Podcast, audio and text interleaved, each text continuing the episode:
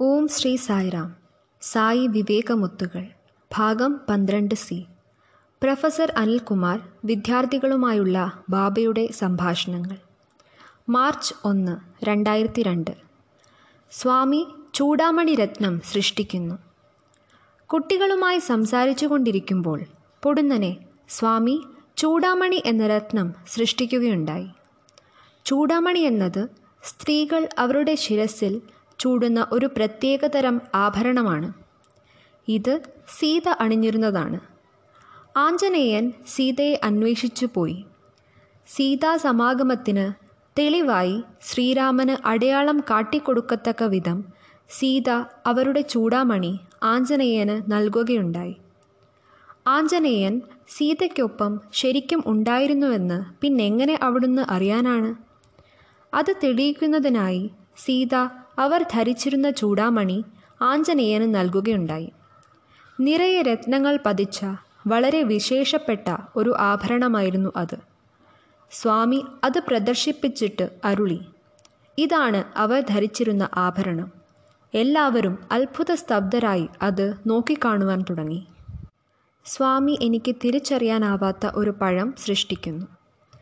കുൽവന്ത് ഹാളിൽ ഒരു ദിവസം സ്വാമിയുടെ സിംഹാസനം രണ്ട് സിംഹങ്ങളുടെയും മധ്യയാണ്. അവിടുത്തെ ഇടതുവശത്തായി വൈസ് ചാൻസലർ രജിസ്ട്രാർ പിന്നെ പരീക്ഷാ കൺട്രോളർ എന്നിങ്ങനെ ഏതാനും വലിയ വ്യക്തികൾ ഉപവിഷ്ടരായിരിക്കുന്നു. അവർക്കൊപ്പം നാഗാർജുന ബിൽഡേഴ്സ് എന്ന വലിയ കമ്പനിയിൽ നിന്നുള്ള വ്യവസായിയായ രാജു എന്നു പേരുള്ള ഒരു വ്യക്തിയും ഇരിക്കാനിടയായി. സ്വാമി എല്ലാവരോടും സംസാരിക്കുകയായിരുന്നു. പെട്ടെന്ന് അവിടുന്ന് തന്റെ കരങ്ങൾ വീശി ഒരു വലിപ്പത്തിലുള്ള പഴം സൃഷ്ടിച്ചു. അത്തിപ്പണ്ടു കാട്ടുപറി പോലെയൊന്ന് ഞാനൊരു ബോട്ടണി വിദ്യാർത്ഥിയാണ്. പക്ഷേ അതെന്താണെന്ന് തിരിച്ചറിയുന്നതിന് എനിക്ക് കഴിഞ്ഞില്ല എന്ന് പറയുന്നതിൽ എനിക്ക് വളരെ ലജ്ജയുണ്ട്. സ്വാമി എന്നോട് തിരക്കി. ഈ പഴം എന്താണ്? എനിക്കറിയില്ല സ്വാമി. സ്വാമി പറഞ്ഞു നീ ഒരു ബോട്ടണിസ്റ്റാണ്. നിനക്കറിയില്ലേ? എനിക്കറിയില്ല സ്വാമി. അവിടുന്ന് അപ്പോൾ പറഞ്ഞു ഇത് ഇവിടെ വളരുന്നതല്ല. ഇത് ഇവിടെ കിട്ടില്ല. പിന്നെ എങ്ങനെ നീ അറിയും? ഇത് മറ്റെവിടെ നിന്നോ കൊണ്ടുവന്നതാണ്. നന്നായി. ഇവിടെ തന്നെ വളരുന്ന ഒരു പഴം ഞാൻ തിരിച്ചറിഞ്ഞില്ലെങ്കിൽ എന്താണ്? എന്റെ അഭിമാനത്തിന് എന്ത് സംഭവിക്കും? അതും കുട്ടികളുടെ മുമ്പിൽ. ഞാൻ തീർത്തും എളിപ്യനാവും. പക്ഷെ എന്തായാലും ഇവിടെ കിട്ടാത്ത അറിയപ്പെടാത്ത ഏതോ ദൂരദേശത്തു നിന്ന് ഒരു പക്ഷേ ഹിമാലയത്തിൽ നിന്നുള്ള ഒരു ഫലത്തിന്റെ പേര് ഞാൻ എങ്ങനെ ഊഹിക്കാനാണ്? എനിക്കെങ്ങനെ അറിയാം? ഞാൻ എങ്ങനെ ഊഹിക്കും? എല്ലാവരോടും അത് കണ്ടുകൊള്ളുവാൻ അവിടുന്ന് പറഞ്ഞു. പഴം കയ്യിൽ പിടിച്ചുകൊണ്ട് അവിടുന്ന് രണ്ടു കഷ്ണങ്ങളാക്കി. അതിന്റെ പകുതി അവിടുന്ന് വ്യവസായിയായ രാജുവിന് കൊടുത്തു. അപ്പോൾ ഞാൻ കരുതി മറ്റേ പാതി എനിക്കാണ്. എന്നാൽ അതങ്ങനെയല്ല സംഭവിച്ചത്. അവിടുന്ന് രണ്ടാമത്തെ പകുതി വൈസ് ചാൻസലർക്ക് കൊടുത്തു. അവിടെ വെച്ചു തന്നെ അത് കഴിക്കാൻ ഇരുവരോടും അവിടുന്ന് ആവശ്യപ്പെട്ടു. അവർ കഴിച്ചു. രാജു പഴം എങ്ങനെയുണ്ട്? രാജു വ്യവസായി പറഞ്ഞു. സ്വാമി. രാജു പഴം എങ്ങനെ?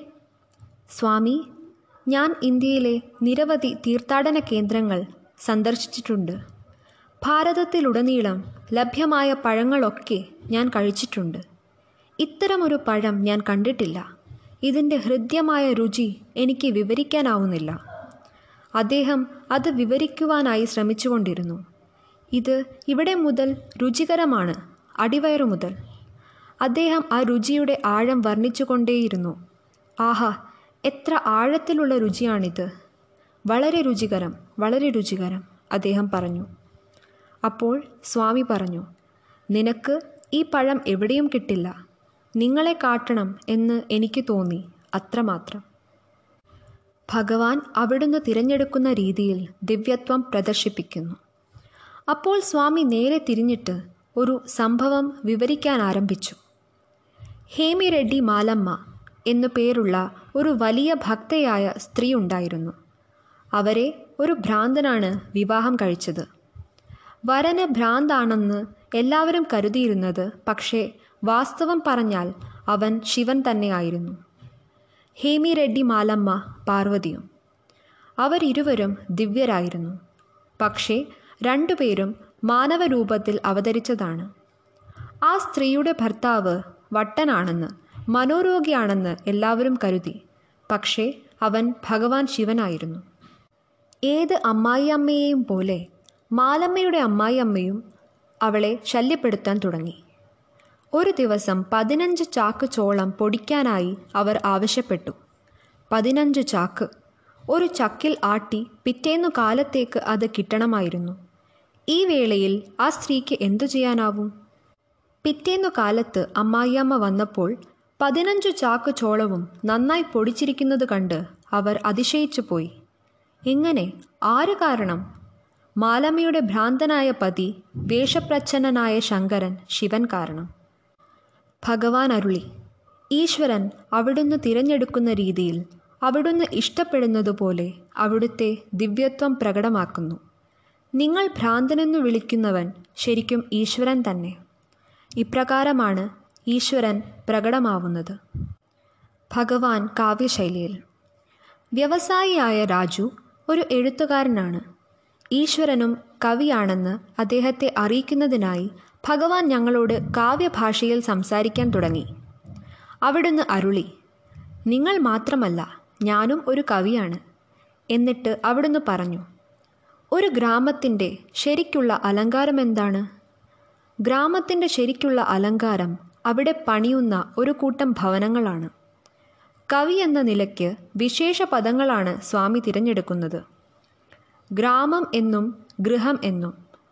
അതുകൊണ്ട് ഗ്രാമത്തിന്റെ അലങ്കാരം ഗൃഹമാണ്. അവിടുത്തെ കവിത ഉപമകളും അലങ്കാരങ്ങളും കൊണ്ട് നിറഞ്ഞിരുന്നു. അടുത്തതായി അവിടുന്ന് അരുളി. എന്താണ് സൗന്ദര്യം? സമുദ്രത്തിന്റെ സൗന്ദര്യം എന്തിലാണ് കിടക്കുന്നത്? സമുദ്രത്തിന്റെ സൗന്ദര്യം അതിന്റെ മീതെ ആർത്തലയ്ക്കുന്ന തിരകളിലാണ്. ആകാശത്തിന്റെ സൗന്ദര്യം എന്തിലാണ്? മാനത്ത് തിളങ്ങുന്ന താരകങ്ങൾ ആകാശത്തിന് ഭംഗി ചേർക്കുന്നു. മയിലിന്റെ അലങ്കാരം എന്താണ്? പീലിയാണ് മയിലിന് അലങ്കാരമാവുന്നത്. അവിടുന്ന് ഒരു കവിത രചിച്ച് ഇപ്രകാരം വിവരിക്കാൻ തുടങ്ങി. രാജു എണീറ്റ് സ്വാമിയുടെ പാദങ്ങളിൽ വീണു. സ്വാമി അവിടുന്ന് എന്തൊരു കവിയാണ്? ആ ശരി നീ ഇരിക്ക്. അവിടുന്ന് സ്വന്തം ദിവ്യത്വം സുവ്യക്തമായാണ് പ്രദർശിപ്പിക്കുന്നത്. ഡോക്ടർമാരുടെ ഒപ്പമായിരിക്കുമ്പോൾ അവിടുന്ന് മഹാവൈദ്യനാണ്. എഞ്ചിനീയർമാരുടെ ഒപ്പമായിരിക്കുമ്പോൾ അവിടുന്ന് എഞ്ചിനീയർമാരുടെ എഞ്ചിനീയറാണ് എഴുത്തുകാരുടെയും പണ്ഡിതന്മാരുടെയും ഒപ്പമാവുമ്പോൾ അവിടുന്നും എഴുത്തുകാരനും പണ്ഡിതനുമാണ്. ഒത്തിരി മുഖങ്ങളുള്ള രത്നമാണ് അവിടുന്ന്. എന്നിട്ട് അവിടുന്ന് സൂപ്പർ സ്പെഷ്യാലിറ്റി ആസ്പത്രിയിൽ ജോലി നോക്കുന്ന ഒരു ഡോക്ടറെ നോക്കി. അവിടുന്ന് തിരക്കി. ഡോക്ടർ എന്താണ് ആ രോഗിക്ക് സംഭവിച്ചത്? ഡോക്ടർ പറഞ്ഞു സ്വാമി അയാൾക്ക് സുഖമായി. കാര്യങ്ങൾ അറിയാൻ എനിക്ക് ആകാംക്ഷയായി. സ്വാമി എന്താണിതിൽ കൗതുകകരമായ കാര്യം? എല്ലാവരും കേൾക്കട്ടെ? അപ്പോൾ സ്വാമി പറഞ്ഞു നമ്മുടെ ആസ്പത്രിയിൽ ഒരു രോഗിയെ പ്രവേശിപ്പിച്ചു. അവന് ഹൃദയത്തിന് തകരാറും ശ്വാസകോശത്തിന് പ്രശ്നവുമുണ്ടായിരുന്നു ഇതിനെല്ലാം ഉപരി അവന് ക്യാൻസറായിരുന്നു. ആമാശയ ക്യാൻസർ. അത്തരമൊരു രോഗിയെ അഡ്മിറ്റ് ചെയ്യാൻ മറ്റെല്ലാ ഡോക്ടർമാരും വിസമ്മതിച്ചു. സ്വാഭാവികം. ആരാണ് റിസ്ക് എടുക്കുക? നമ്മുടെ ഡോക്ടർമാരും പറഞ്ഞു സ്വാമി ഈ രോഗി രക്ഷപ്പെടാൻ പോകുന്നില്ല. അയാളോട് വീട്ടിലേക്ക് മടങ്ങി ശാന്തമായി മരിക്കാൻ ആവശ്യപ്പെടുന്നതാവും നല്ലത്. സ്വാമി പറഞ്ഞു നടക്കില്ല. അവനെ ഹോസ്പിറ്റലിൽ അഡ്മിറ്റ് ചെയ്യുക. അവന് ചികിത്സ നൽകുക. ഡോക്ടർമാർക്ക് മറ്റു മാർഗമുണ്ടായിരുന്നില്ല. അവർക്ക് അവനെ ശസ്ത്രക്രിയ ചെയ്യേണ്ടി വന്നു. എട്ട് മണിക്കൂറെടുത്തു അതിന്. ഓപ്പറേഷൻ തീരുന്നതുവരെ ഭഗവാൻ മുഴുവൻ സമയവും അവിടെ ഇരുന്നു. ആ രോഗിയുടെ കാര്യമാണ് സ്വാമി അന്നു വൈകുന്നേരം അന്വേഷിച്ചത്. ഡോക്ടർ പറഞ്ഞു സ്വാമി അയാൾക്ക് സുഖമുണ്ട്. ഡോക്ടർമാർ പൂർണമായും കൈയൊഴിഞ്ഞ ഒരു രോഗി സുഖം പ്രാപിച്ച സംഭവം ഇതാ. ഭഗവാൻ ബാബയുടെ അദൃശ്യമായ കരങ്ങളാണവ. എന്നിട്ട് സ്വാമി നടത്തിയ ഒരു പ്രസ്താവന നാം എല്ലാം ഓർക്കണം. ഈശ്വരൻ എവിടെയൊക്കെയുണ്ടോ അവിടെ വിജയമുണ്ടായേ തീരൂ നേട്ടമുണ്ടായേ തീരൂ. അത്രമാത്രം. അതിനാൽ രോഗിക്ക് ചികിത്സ നിഷേധിക്കാൻ നിങ്ങൾക്ക് കഴിയില്ല. ബാബ ഈശ്വരനാണെന്ന് ഈ പ്രസ്താവന സൂചന നൽകുന്നു. ആദ്യം അവിടുന്ന് അരുളി ചെയ്തു. ഈശ്വരൻ എവിടൊക്കെയുണ്ടോ അവിടെ വിജയമുണ്ടായേ തീരൂ. രണ്ടാമതായി അവിടുന്ന് അരുളി. രോഗിക്ക് പ്രവേശനം നിഷേധിക്കാൻ നിങ്ങൾക്ക് കഴിയില്ല. ഭഗവാൻ ബാബ ഈശ്വരനാണെന്ന് ഓരോരുത്തർക്കുമുള്ള വെളിപാടുകളാണ് ഈ രണ്ട് പ്രസ്താവനകളും.